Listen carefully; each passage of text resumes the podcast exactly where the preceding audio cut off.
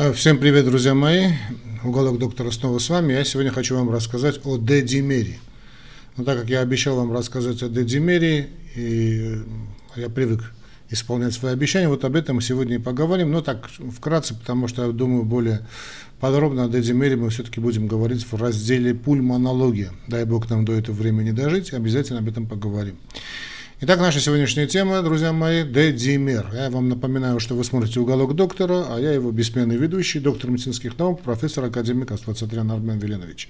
Сегодня веду лекции, продолжаю, вернее, цикл лекций, связанных с медициной, с кардиологией. Ну, в данном случае эта тема затрагивает также и пульмонологию. Это лекции для студентов старших медицинских курсов, ну, а также для э, всех врачей, наверное, да, моих настоящих и будущих коллег.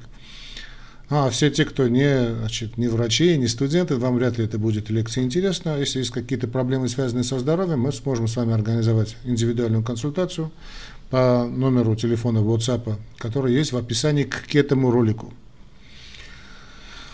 Итак, друзья мои, дедимер, что мы измеряем, что мы, зачем он нужен нам? Значит, дедимер или дедаймер, как говорят в англосаксонских странах, дедимер – это один из белковых фрагментов, протеиновых таких частей, образующихся при растворении, при распаде сгустка крови в организме. То есть понятно, что в норме он не обнаруживается или обнаруживается в незначительных концентрациях. Вот только как только организм начинает формировать и разрушать тромбы по тем или иным причинам, тогда он D-димер и образуется. Значит, чтобы это было бы понятно. Да? То есть D-димера в норме нет как тропонина, скажем, в норме нет, практически нет.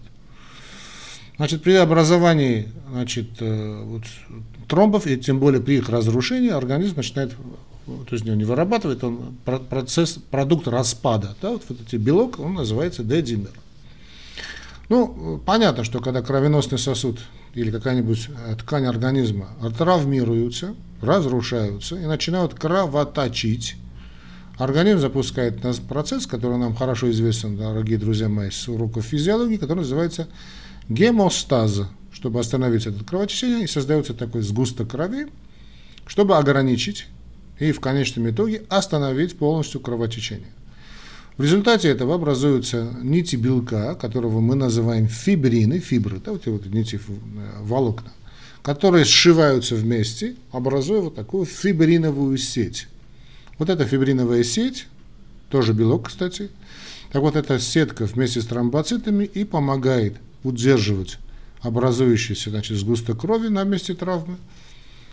Ну, тут, конечно, тромбоциты участвуют, понятно, до тех пор, пока, собственно, рана не заживет. Как только область это заживает, и сгусток, понятно, этот уже нам больше не нужен – Организм использует фер... Э, обратный процесс, запускает обратные процессы, которые называются с помощью фермента, кстати, да, да, с помощью фермента, который называется плазмин, чтобы растворить, разбить этот сгусток тромба на мелкие-мелкие кусочки, чтобы потом его можно было полностью удалить и полностью организм освободился от этих сгустков.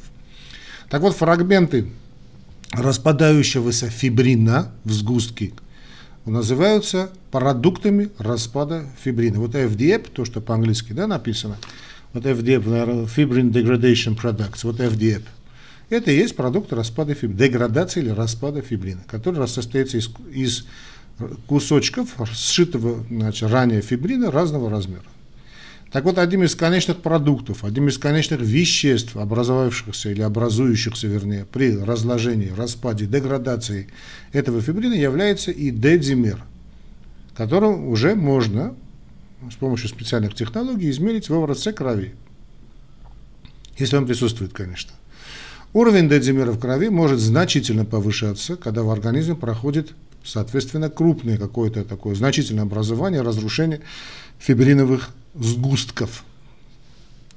Для людей с низким или средним риском свертывания крови, то, что мы называем тромбозом, да, или тромбоэмботической эмболией, тромботической эмболией, сильные положительные стороны дедимера заключаются в том, что его можно использовать в условиях отделения неотложной помощи для больницы для определения вероятности наличия вот этого сгустка или тромба.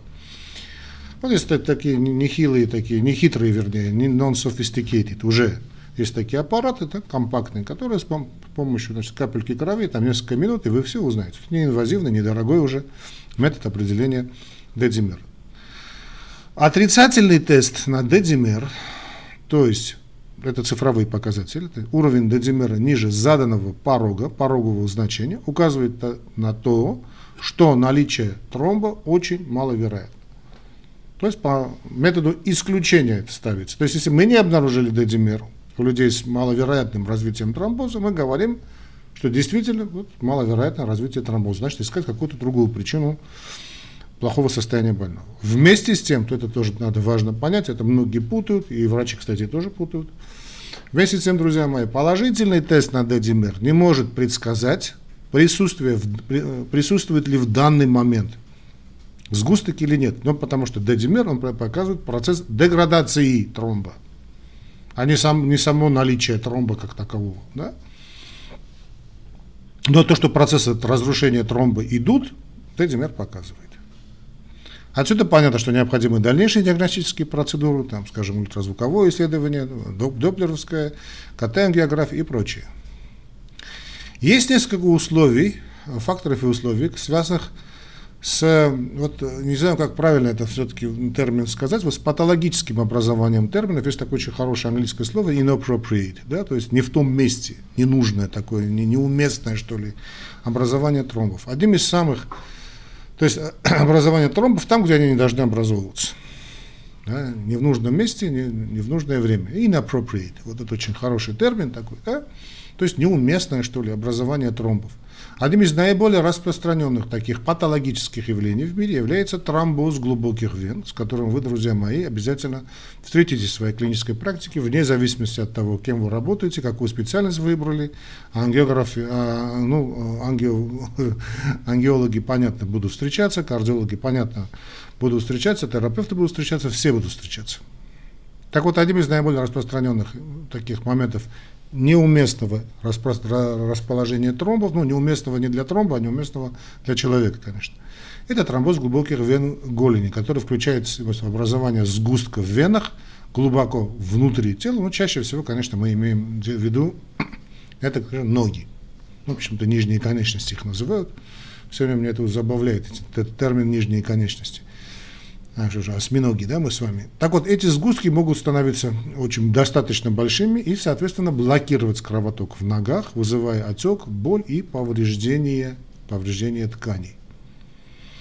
Часть сгустка может оторваться и попасть в другие части тела. Если мы имеем дело с венозной системой, то, понятно, этот эмбол может вылететь с вен, подняться поверх по системе, да, вот, круга кровообращения, возврата, и попасть потом из правого желудочка попасть значит, куда, не куда-нибудь, а в легочную артерию. И тем самым вызвать столь страшное заболевание, как тромбоэмболия легочной артерии. Мы помним по данным статистики, что, ну, если вы не помните, я сейчас вам напоминаю, если вы не знаете, сейчас я вам говорю об этом, что только легочная эмболия, легочная от тромбоза глубоких вен, а главным образом все-таки это варикоз, да, варисы так называемые, варикозы, поражают более 300 тысяч человек в одних только Соединенных Штатах Америки. Это только диагностированные случаи. А этих случаев, поверьте, да, эту цифру можно спокойно многократно увеличить. Ну, хотя я сказал, конечно, что это главным образом вены ног, но они могут образовываться и в других областях тела. Но подавляющее большинство все-таки это, случаев это ноги. Так вот, измерение дедимера можно использовать для выявления сгустков на любом участке. Понятно, потому что дедимер это, он не указывает, что тут, тут у нас тромбообразование. Просто мы знаем общий момент, что по, по, по ходу кровотока эти дедимеры значит, циркулируют, и мы говорим о любом участке. Например, даже тромб в коронарных артериях, является, который является причиной инфаркта миокарда, также может дедимер выявить. Ну, правда, когда мы думаем о инфаркте миокарда, мы используем другие маркеры, но я вам привел для примера. Скажем, тропонин, понятно, что там с дедимером делать, и так понятно.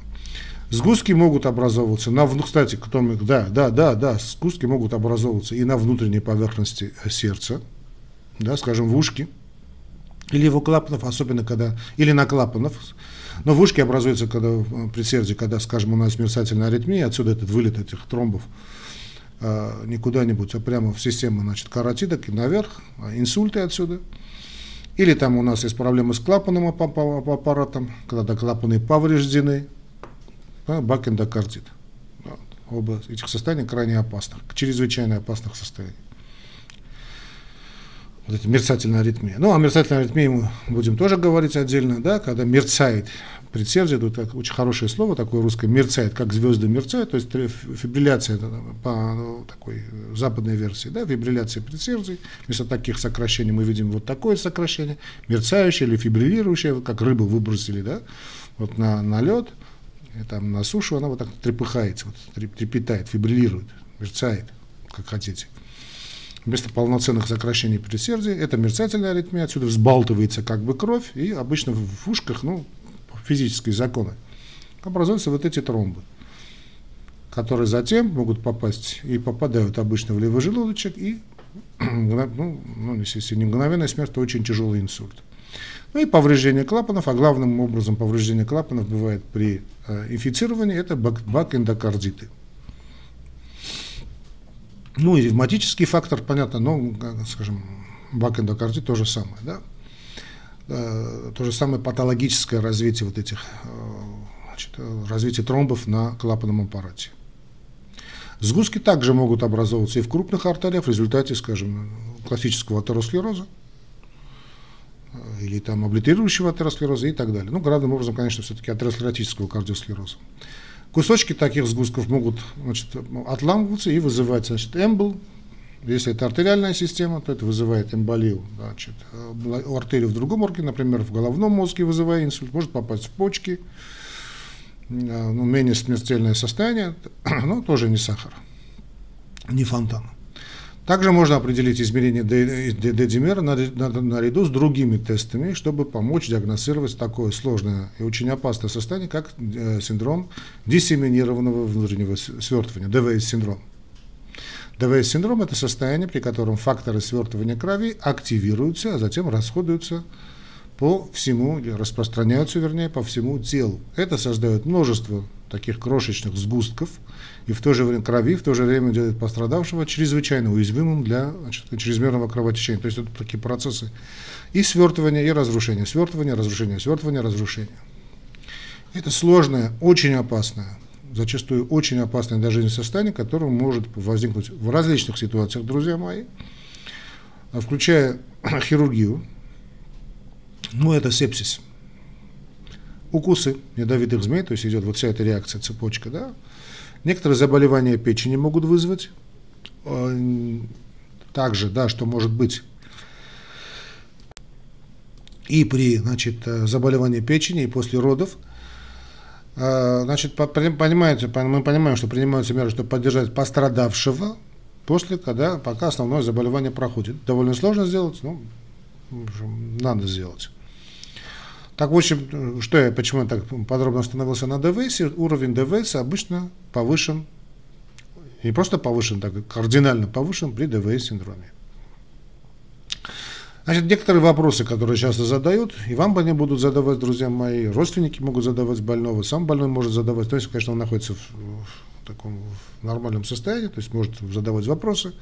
Зачем проходить вообще это тестирование? Такой вопрос могут вам задать.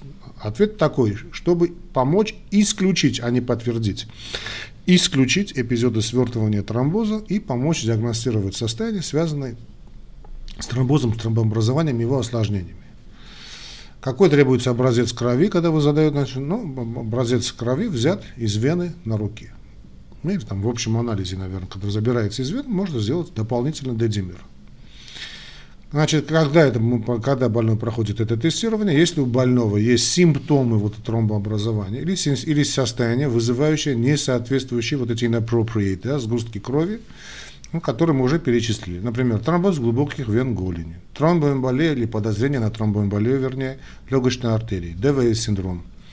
Кстати, даже э, это может врач взять и для контроля лечения ДВС-синдрома, да, или условий вот, чрезмерного свертывания крови, то есть посмотреть в динамике. Требуется ли какая-то подготовка к забору крови? Ну, намекается на то, надо приходить с голодными, не, холод, не голодными. Это такая вечно интересующая тема, э, кстати, не только больных. Нет, никакой подготовки к забору крови не требуется.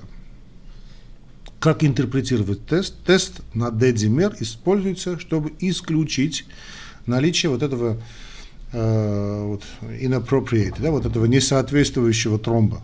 То есть не в том месте, не в, том, не в то время. Inappropriate, да, вот несоответствующий патологический тромб.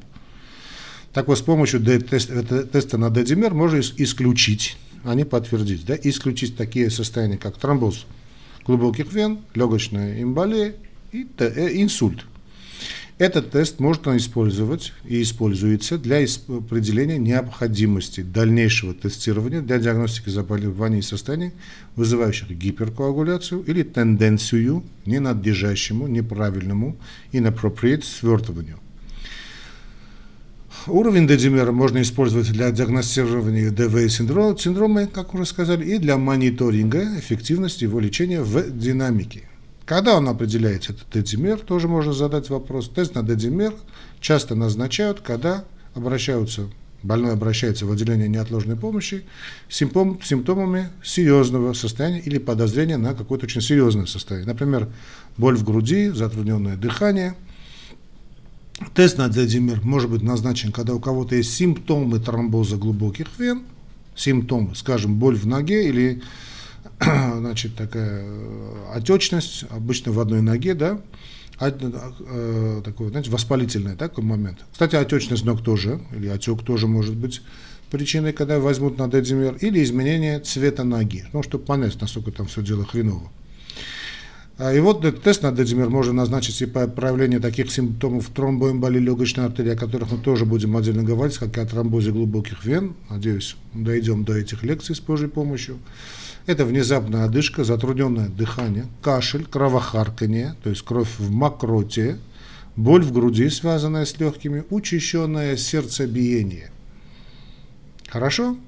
Дедимер особенно полезен, когда лечащий врач считает, что симптомы вызваны чем-то другим, кроме тромбоза глубоких вен или тромбоэмболии легочной артерии. Это быстрый, неинвазивный способ помочь исключить аномальное или избыточное свертывание как основную причину данного состояния.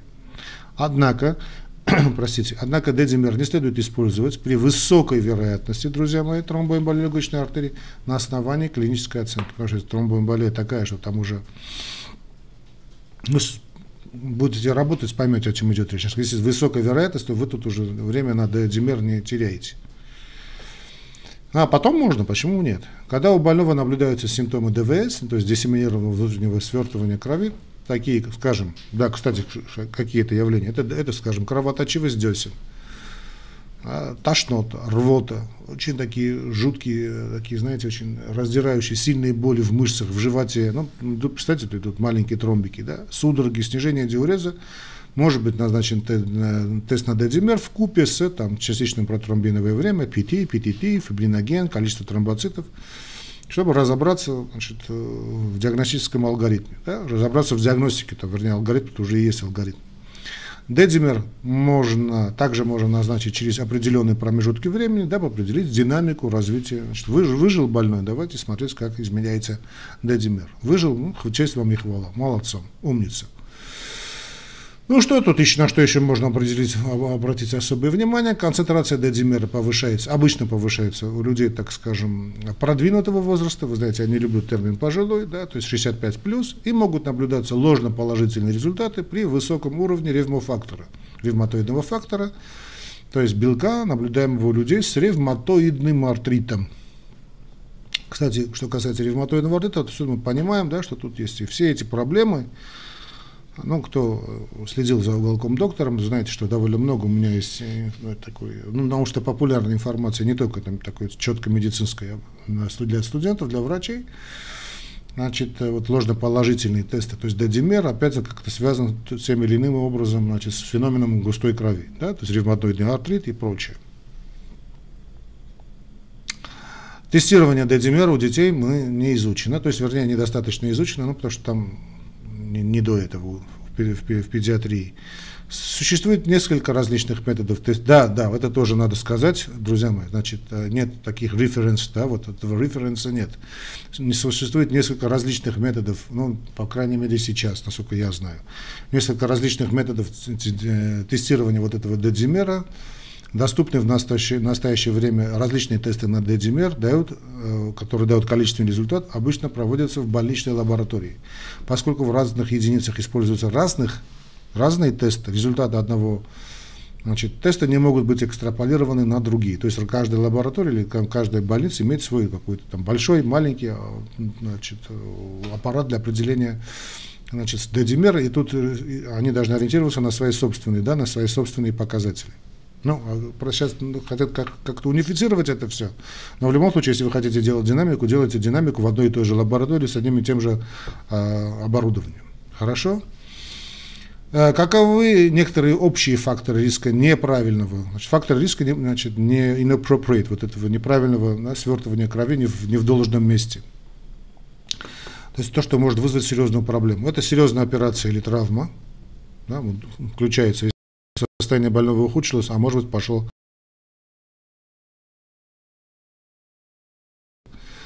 А у людей продвинутого возраста, сам факт вообще проживания в доме престарелых, там еще есть фактор гип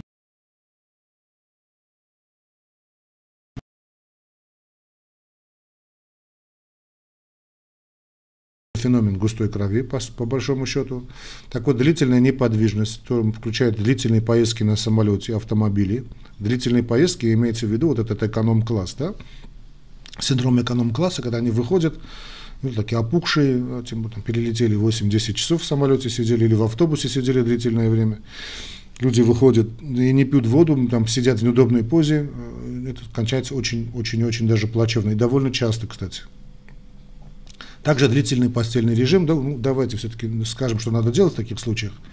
Когда у вас нет возможности купить билеты на самолет хорошим классом, да, надо каждые 30 минут вставать и вот прогуливаться по салону самолета, да, мешая всем, понятно, да, и в том числе э, сидящим, ну, что делать. То же самое касается автобуса.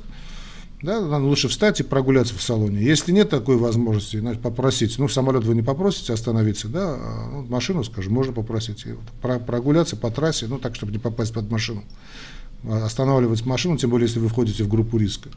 И прогуливаться так, просто минут пять, так, размять ноги, что называется. Для дам очень важный фактор, и это врачи обязательно должны задавать этот вопрос без всякого такого мямления, да, э, как предохраняется дама, да, используются ли она противозачаточные средства, или там, скажем, э, если там дама такого какого-то возраста, да, осенних листьев, использует ли она заместительную гормональную терапию, которую я терпеть не могу, кстати, да, но в любом случае, значит, заместитель, есть, принимает ли она какие-то препараты, связанные со своей половой активностью, то есть это э, противозачаточные или заместительная гормональная терапия в периоде климакса. Дальше, переломы, сломанные кости – ну, ну свежие желательно, да, более-менее. То есть нежелательно, чтобы вы думали о тромбоэмболии, тромбозе. Гипсовые повязки различные, да, связанные с этим и травма тут присоединяется, плюс ну, поражение костей, но попадают эти жировые эмболы, понятно, в кровоток, плюс неподвижность. Беременность также является тоже большим и очень опасным фактором, и роды, ну, недавние роды, не так, 20 лет тому назад. Практически вся аутоиммунка может вас подвигнуть, но особенно антифосфолипидный синдром. Хотя при аутоиммунке, тот ревматоидный тоже значит, ревматоидный артрит, по большому счету есть аутоиммунка, тоже вот этот входит в это понятие. Да? Но антифосфолипидный синдром здесь, конечно, стоит на первом месте. Онкологии, друзья мои, тем более распадающиеся онкологии, то есть некоторые виды рака – ну и редкостные, редкие, достаточно редкие заболевания, скажем, есть такое лейденская мутация фактора 5, это генетические заболевания, унаследованные так, нарушение свертывания крови. Ну и смотрим на анамнез, понятно, то есть были ли в анамнезе проблемы с варикозом, проблемы с предшествующей венозной тромбоэмболией и прочее. Ну и не забываем о факторах цивилизации, это гиподинамия, ожирение, курение. Все эти люди, товарищи, входят в группу риска, высочайшего риска развития тромбоэмболий там или иначе, в том или ином участке. Ну, какие еще процедуры назначает, может назначить лечащий врач, то есть вы, если дедимер оказывается положительным. Да? Значит, если в отделении неотложки оказалось, что у вашего больного низкий или средний риск тромбоза или венозной тромбоэмболии, и если у больного положительный тест на дедимер, то вы можете, а можно и должны назначить различные неинвазивные процедуры сканирования, например, УЗИ вен, ну, если составляет, то время есть на это дело, да, мультидетекторную спиральную компьютерную аксиальную томографию, если она у вас есть в наличии в этой вашей больнице, ну, ну есть ну, желательно, да, или куда-нибудь поставить очень быстрое время, не мешкая. Ну, и, или прямая ангиография легких, или есть такая шикарная вещь, вентиляционное перфузионное сканирование VQ, V, вообще, Q. Ну, в принципе, все, что мы сказали о Дедимире на сегодня нам хватит. Я думаю, это более чем достаточно. Как бы то ни было, о Дедимире мы будем говорить отдельно, друзья мои. То есть не столько отдельно, сколько в контексте уже других заболеваний. Это уже когда дойдем до пульмонологии, ангиологии. Я надеюсь, эти лекции все-таки у нас будут. За сим разрешите откланяться, друзья мои. Я снова призываю вас, друзья мои, поддерживать наш канал, наши вот эти просветительские передачи, эти лекции, как вы видите, они абсолютно значит, бесплатные. Распространяйте эти лекции среди, среди своих друзей, среди своих, э, ну не знаю, близких людей, да, помогайте нашим этими лайками, пишите комментарии, они очень важны, не только, кстати, для меня, но и для продвижения канала, ну и также если есть возможность моральной поддержки, моральная, то есть, не, не, вернее, скажем так, не только моральной поддержки, все, что я перечислил, это была моральная поддержка, но и экономической какой-то помощи, то есть помочь нам экономически, вы можете нас поддержать э, прямыми вливаниями, прямыми вашими донатами, реквизиты нашего канала вы увидите в описании к этому ролику, это система Яндекс, русская система,